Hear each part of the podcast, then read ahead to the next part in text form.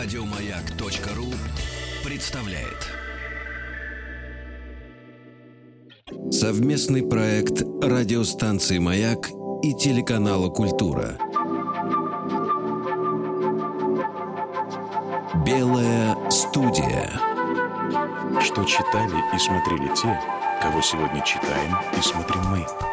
Как эти книги и фильмы помогли им найти себя и чем они могут помочь измениться нам. В этом сезоне «Белой студии» мы приглашаем не только новых для программы гостей, но и тех, кто уже был ее героем.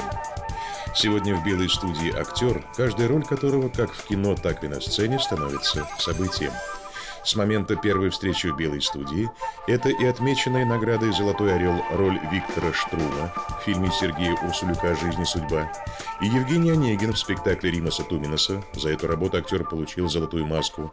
И новая работа – роль аналитика спецслужб Михаила Вольского в многосерийном фильме «Родина» Павла Лунгина, повторившего на этой неделе зрительский успех знаменитой ликвидации, где также снимался наш герой.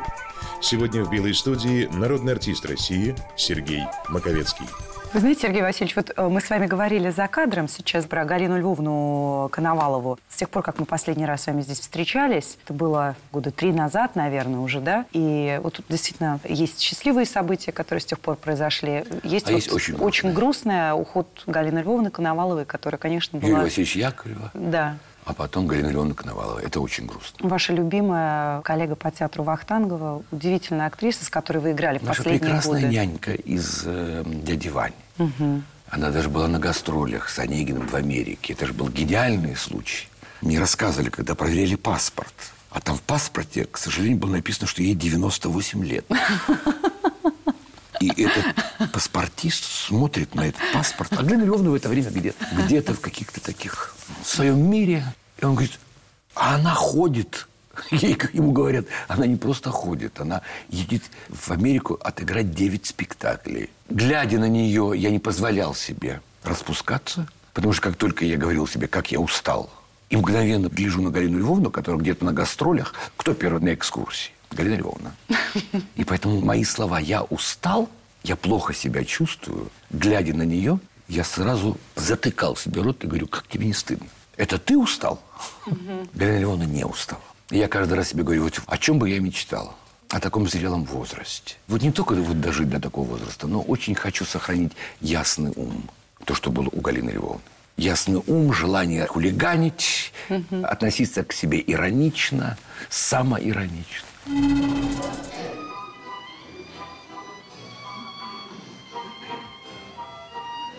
Она пела «Я тучи, которые с громом повстречалась. Я каком-то убежище сюда, в убежище направил нас Господь. И свою любимую я в тебя поцеловал.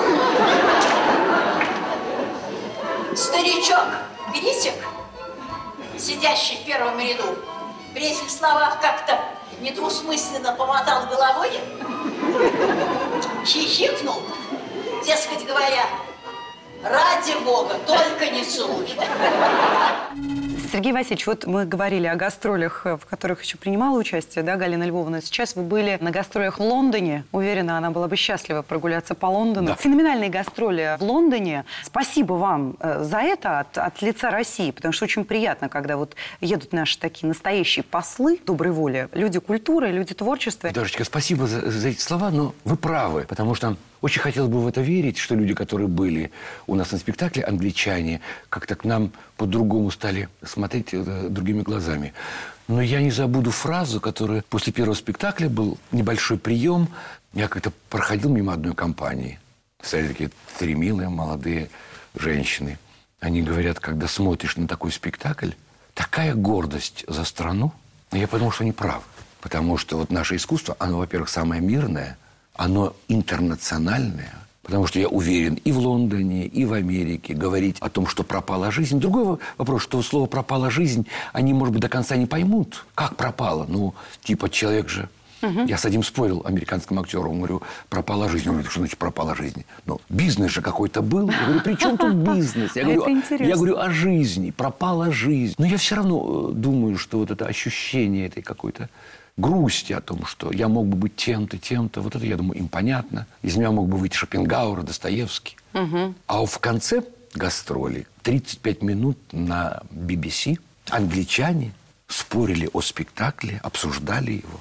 А почему... Действительно гордость за страну. Вот, э, знаете, еще что интересно? А Почему, как вам кажется, для англичан, помимо того, что этот спектакль, он выдающийся просто сам по себе как произведение искусства театрального, для англичан почему-то вот тема Евгения Онегина, то есть, с одной стороны, понятно, что и на Пушкина, и на Лермонтова оказывал в свое время большое влияние Байрона и Чарльз Гарольд, да, и даже про Онегина вот проводят эти параллели. Но почему именно вот для англичан, вот вы сказали, американцу не понять, что такое там пропала жизнь и так далее, а вот для англичан вот это понятие хандра, сплин, это вообще английское слово. Что в этом смысле вот нас роднит? Почему им так понятен Онегин? Почему он такой английский очень персонаж? Не знаю. Я не знаю. На этот вопрос не могу ответить. Почему им так понятен Онегин? Хандрас. Может быть, это в черте их характера. Закрытость, прямая спина, внутренний юмор, закрытость к страстям, хотя наверняка они тоже страстные люди.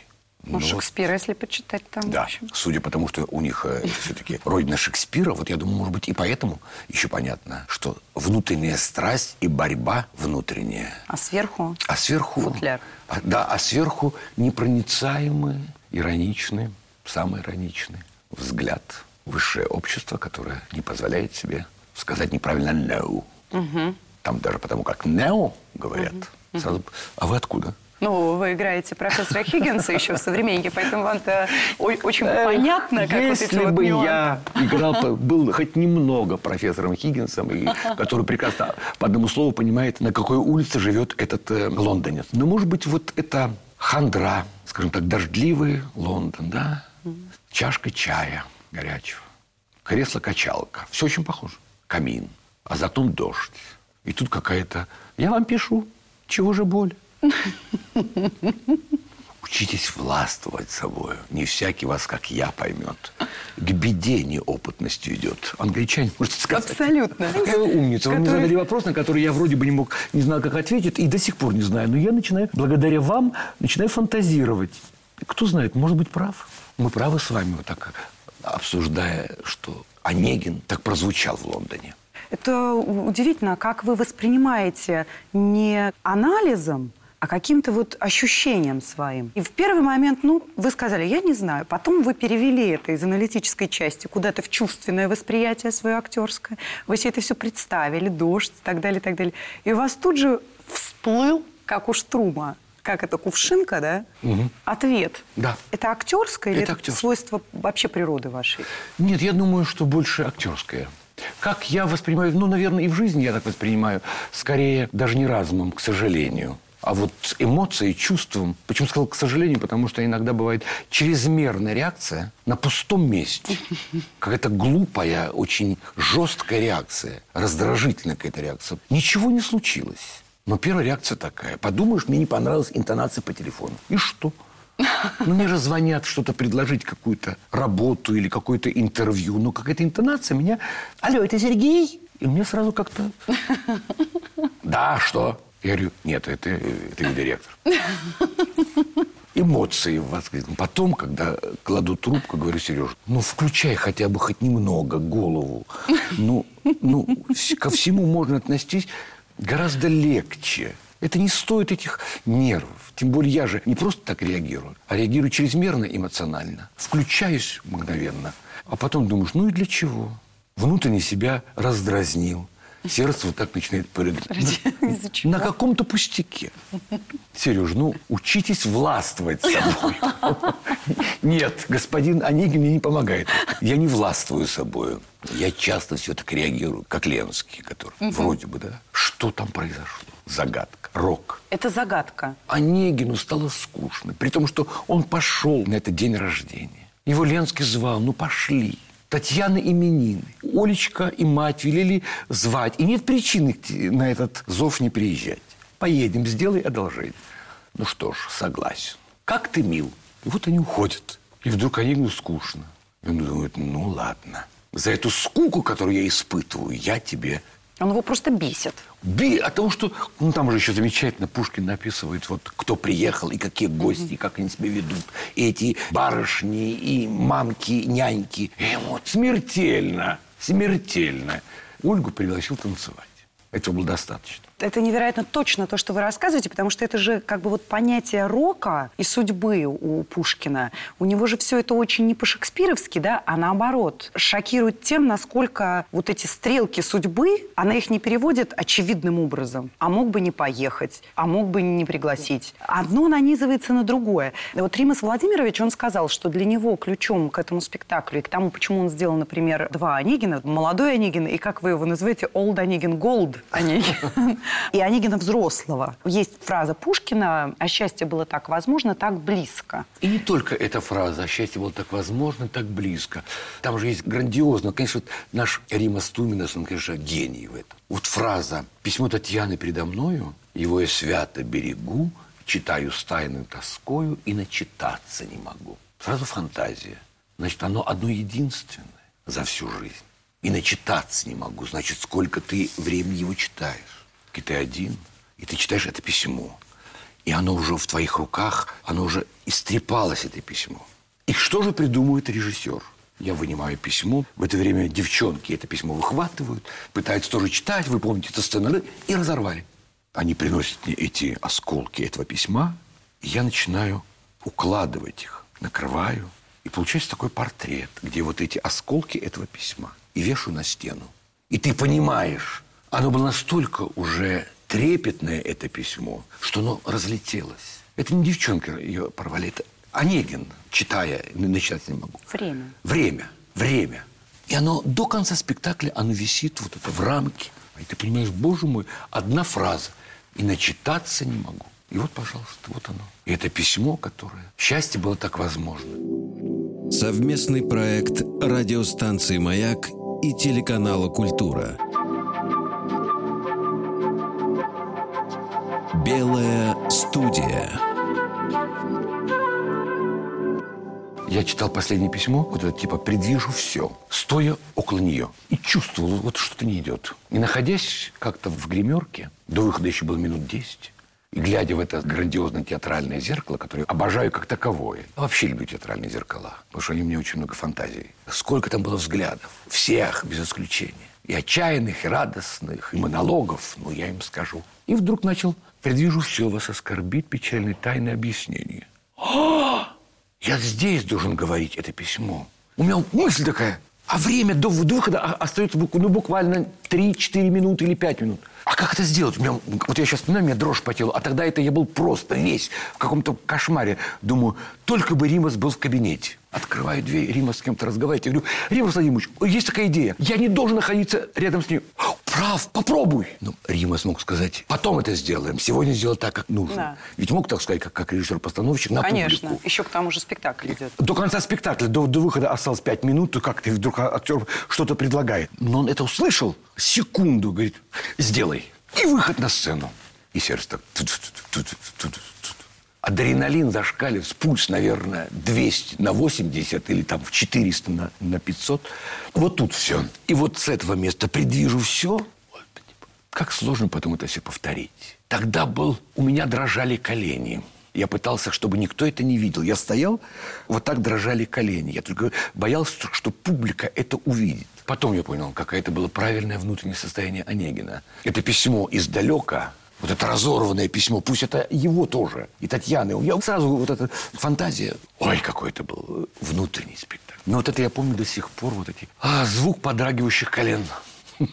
Звук подрагивающих колен. Как это точно? Вот а, вы сейчас сказали про Римаса Владимировича. Я подумала про вашего героя в а, фильме «Родина», который все смотрят тут уже на протяжении недели на канале «Россия». Ну, по крайней мере, да. А, да, я, я вас поздравляю с а, этой очередной огромной удачей, вашей актерской. И в целом, конечно, потрясающий совершенно многосерийный фильм Павла Семеновича Лунгина с таким количеством вот этих вот линий напряжения и дуэлей интеллектуальных, человеческих. Но вот ваш герой, он в этом, почему мне напомнил о нем ваш рассказ о Римате Владимировиче, он тоже, будучи человеком, с одной стороны, как бы правил, с другой стороны, в момент, когда надо дать кому-то, человеку, которого он считает гениальным, Да. да своей ученице Ане Зиминой, когда надо ей дать действовать возможность в Он рамках... дает. Да, он дает. При этом очень строго к ней относясь, потому что он, мой Вольский, он, конечно же, поскольку сам человек талантлив, востоковед, и у него фантастическая биография, он не может, будучи сам человек талантливым, он понимает, что должно делать, а что нельзя делать, что есть граница, которую нельзя перешагивать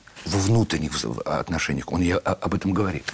Говорит, здесь ничего личного, моя дорогая. Просто существует грань, через которую никто никогда не переходит. А ты перешла эту грань. Но не может не видеть, что рядом с этой страстью, поскольку он считает ее гениальной девочкой, Аню Зимину, он не может не доверить ей, потому что прекрасно понимает, ее называют все шизофреничкой, по сути дела. Она больна. Но он прекрасно понимает, потому что наверняка читал Чехова, наверняка любит Чехова, мой Вольский, особенно обожает «Черного монаха». Он же прекрасно понимает, что грань между гениальностью и безумием практически ее нет. Поэтому он ей разрешает. Он ей доверяет, что знает, что гениальность и безумие – это рядом. И как вот лишить человека его страстности, его уверенности? Ну как? Порядки? Да пошли. Совместный проект радиостанции «Маяк» и телеканала «Культура». Белая студия. Совместный проект радиостанции «Маяк» и телеканала «Культура». Белая студия. Сегодня в «Белой студии» народный артист России Сергей Маковецкий. Вы сейчас рассуждаете, вот это те мысли, которые у меня возникали, когда я вас видела в «Черном монахе» в Тюзе. То есть вот правильно человека излечивать от его сумасшествия-гениальности и делать из него просто, ну, такого... Нашей публике остается еще шесть серий, поэтому мы Да, не будем. сильно не будем вникать по поводу, правильно ли излечиваться от гениальности. Нет, неправильно. Но, с другой стороны, гениальность... Жить с такими людьми очень сложно, скажем так. А если ты еще вот заниматься делом и быть в коллективе, еще сложнее. Но Вольский своей любимой ученице, несмотря на что, позволял и позволяет. Хотя ему жалко ее. Он понимает, что такие люди очень быстро сгорают. Они не выдерживают. Поскольку они искренние. У них есть гораздо больше искренности. Они не выдерживают закулисных игр. Ты по-прежнему считаешь, что Бенджаид жив? Но тело ведь никто не видел. Хорошо, допустим. Освобождение Брагина – инсценировка Бенджалида. Он дал убить 20 человек, чтобы подсунуть нам одного пленного? Но это ведь Бенджалит. Он обожает шахматы. Он жертвует пешкой, чтобы поставить мат, понимаете? Ну что для него такое 20 человек? Да ничто. Красивая версия. Давай присядем. Бенджалит мертв. Он был убит два года назад.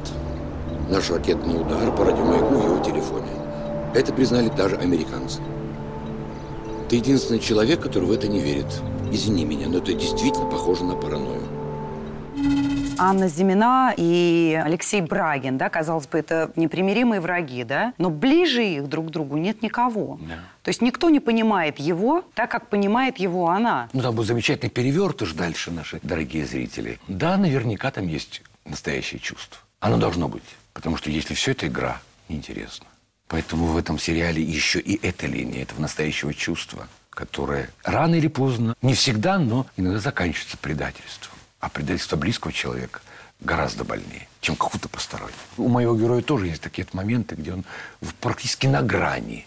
Он сам чуть не перешел грань, но в результате перешел. Так хочется сказать все, но не, имеешь права.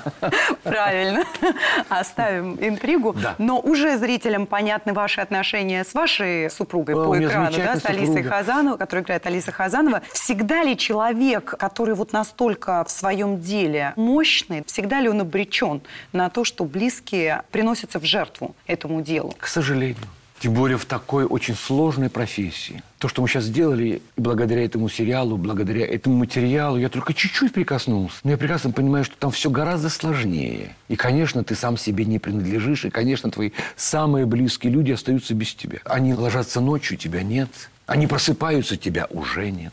Потому что ты все время на этой телефоне, ты все время на этих пейджерах. Ты не имеешь права отключить телефон, потому что тебя могут вызвать в любой момент, и тебя или вдруг отсюда ты отправишься. И где был? В командировке. И, конечно, а она как творческий человек, она музыкант. Она была только что на гастролях э, в Амстердаме. Гениально прошли концерт. Ей предложили очень много контрактов. И если бы, я думаю, что если бы были другие взаимоотношения, может быть, она бы отказалась. А с другой стороны, как музыкант, как она может отказаться от шикарных контрактов? Ну, может быть, она бы дольше размышляла, если бы были другие отношения между ними. Там есть очень хорошая сцена у нас, когда мы вместе в кафе. Я говорю, ты мне бросаешь? Это сейчас происходит. Нет, я просто поеду на разведку, а ты приедешь ко мне. Он говорит, а чем я буду там заниматься? Вести кружок контрразведчика? Вообще шикарно заниматься профессией – это та страсть, от которой уже невозможно избавиться любой профессии, если человек честно ей занимается, она мгновенно затягивает, она становится хуже, чем наркотик. От нее избавиться невозможно. Так же, как вам даже невозможно избавиться от вашей профессии, потому что, во-первых, вы это делаете гениально. Ой, как нашим операторам невозможно избавиться от того, что они вот уже привыкли смотреть на эту картинку, на эти лица, которые, может быть, иногда и не самые приятные, но тем не менее. У нас мне, самые приятные. Мне невозможно избавиться от того, чтобы не выходить на сцену. Вот у меня когда выходные дни, неделя, я становлюсь самым скучным, самым противной брюзгой.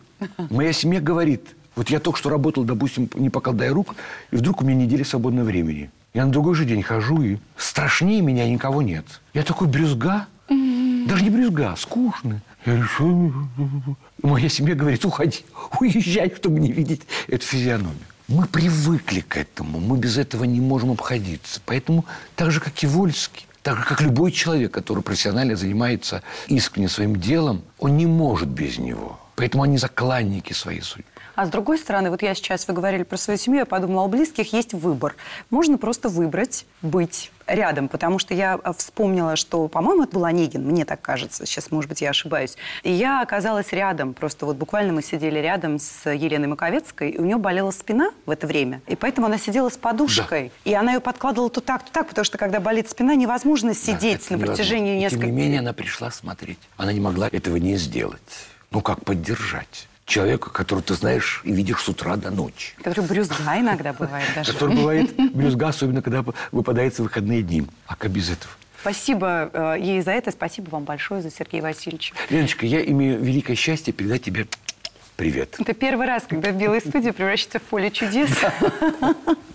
А, сейчас к вопросу о неприятных людях. О неприятных. А, да, я хочу вам дать послушать цитату из Олега Валерьяновича Басилашвили, который сидел вот в этом кресле угу. и говорил о вас.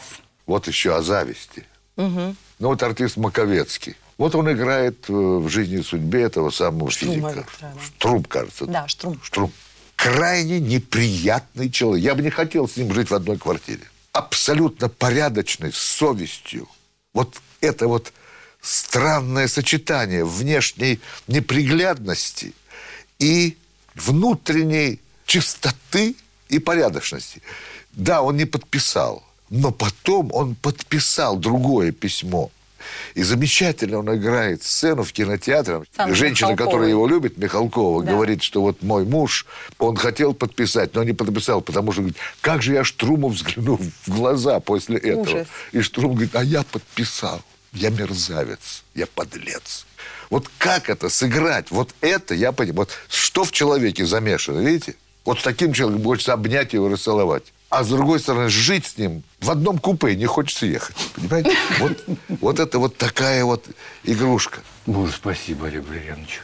Но это да, он говорил о Штруме. Да. Согласен абсолютно. Неприятно и жить с ним невероятно сложно. Неприятно он, я согласен. Они же гении. А он выдающийся, судя по всему, мастер. Скажем так, мы все совершаем неблаговидные поступки, к сожалению. Потому что живем на земле, а не на небе. И очень часто мы совершаем неблаговидные поступки. Главная реакция. Кто-то мучится и будет мучиться всю свою жизнь, как штрум. И, может быть, если фантазировать дальше, он возьмет и выкинет какое-то вот коленце. Придет и разорвет это письмо. Ему будет наплевать, что станется с его лаборатории. Но он мучится этим поступком. А кто-то совершил, как будто это так и нужно. И как с гуся вода. В этом разница.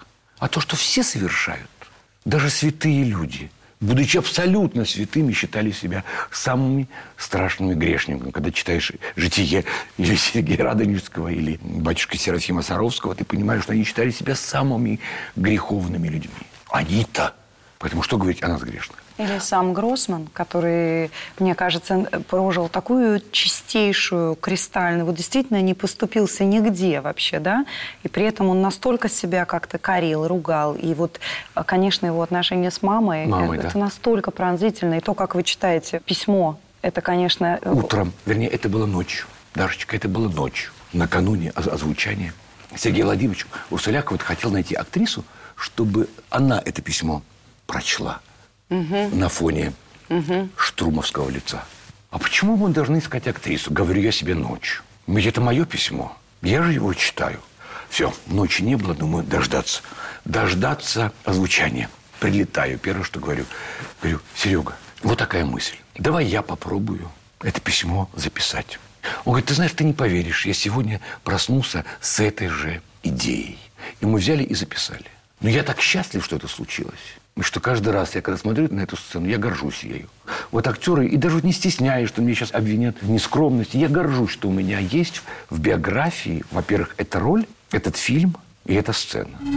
Я часто думала, как ты удивишься, узнав, что твоя мама делала ошибки. Безумствовала, ревновала, что ее ревновали. Была такой, как все молодые. Но моя судьба закончить эту жизнь одиноко, не поделившись с тобой. Иногда мне казалось, что я не должна жить вдали от тебя. Слишком я тебя любила. Иногда мне казалось, что я не должна жить вместе с тобой. Слишком я тебя любила. Ну вот и все. Будь всегда счастлив с теми, кого ты любишь, кто окружает тебя, кто стал для тебя ближе матери. Прости меня. Как закончить мне письмо? Где взять силы? Есть ли человеческие слова способны выразить мою любовь к тебе? Целую тебя, твои глаза, твой лоб, волосы.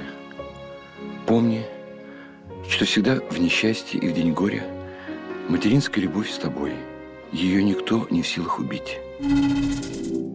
Совместный проект радиостанции «Маяк» и телеканала «Культура».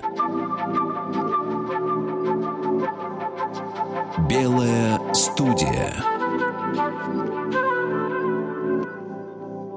Совместный проект радиостанции «Маяк» и телеканала «Культура». Белая студия. Сегодня в «Белой студии» народный артист России Сергей Маковецкий. А ведь сам Гроссман потом написал два письма. Маме через Маме. 10 и через 20 лет после того, Одно как в ее не 50-м стало. году, второе в 60-м. И в 50-м году вот письмо, он так говорит, что «Мамочка, я получил твое письмо в 44-м». Как оно дошло? Ну, судьбой какой-то это принесло это письмо. Хотя еще в 41 году знал, что тебя уже нет в живых. Мне снился сон. Я вижу, я вижу комнату, я понимаю, что это твоя комната, я вижу кресло, с которого свисал платок. Я понимаю, что это твое кресло, ты в нем спала. Я узнала о, о массовой казни, которая случилась там какого-то 15 сентября 41 года. А письмо он получил только в 44 Я давно тебе не писал. Я хочу, потому что мне больше некому сказать что-то. Вот спустя 9 лет по твоей смерти я пишу тебе, потому что мне больше некому рассказать о себе. И рассказать то, что я чувствую. Я чувствую только одно, что эти все годы убедили меня, как я тебя люблю. И понял одно, что эта боль никуда не денется. Она будет со мной до конца моих дней. 1950 год. Ну, я так изложил это письмо.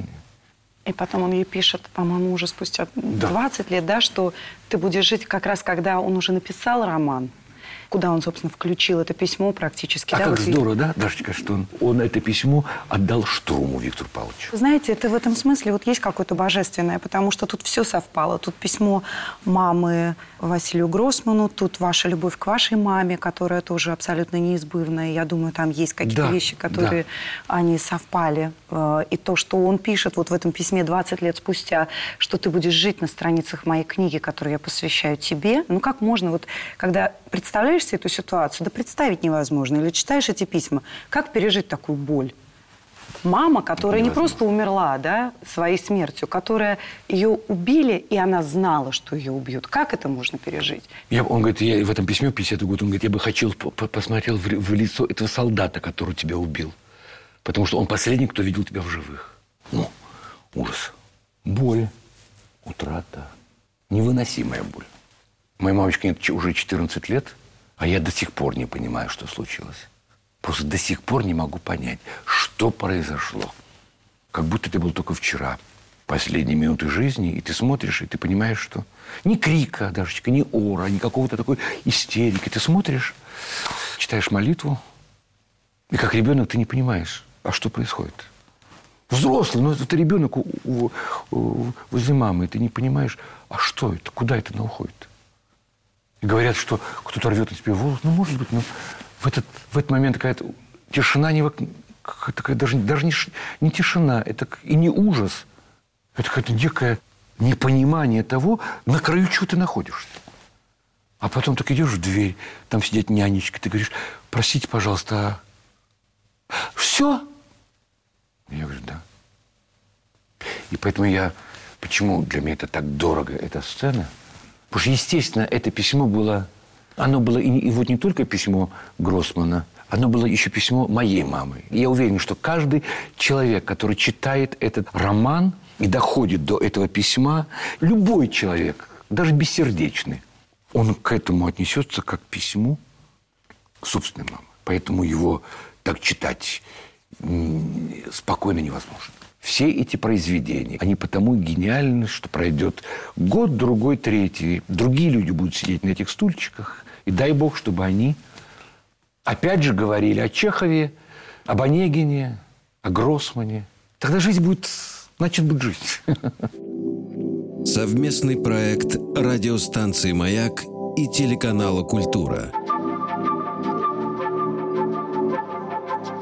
Белая студия. Еще больше подкастов на радиомаяк.ру.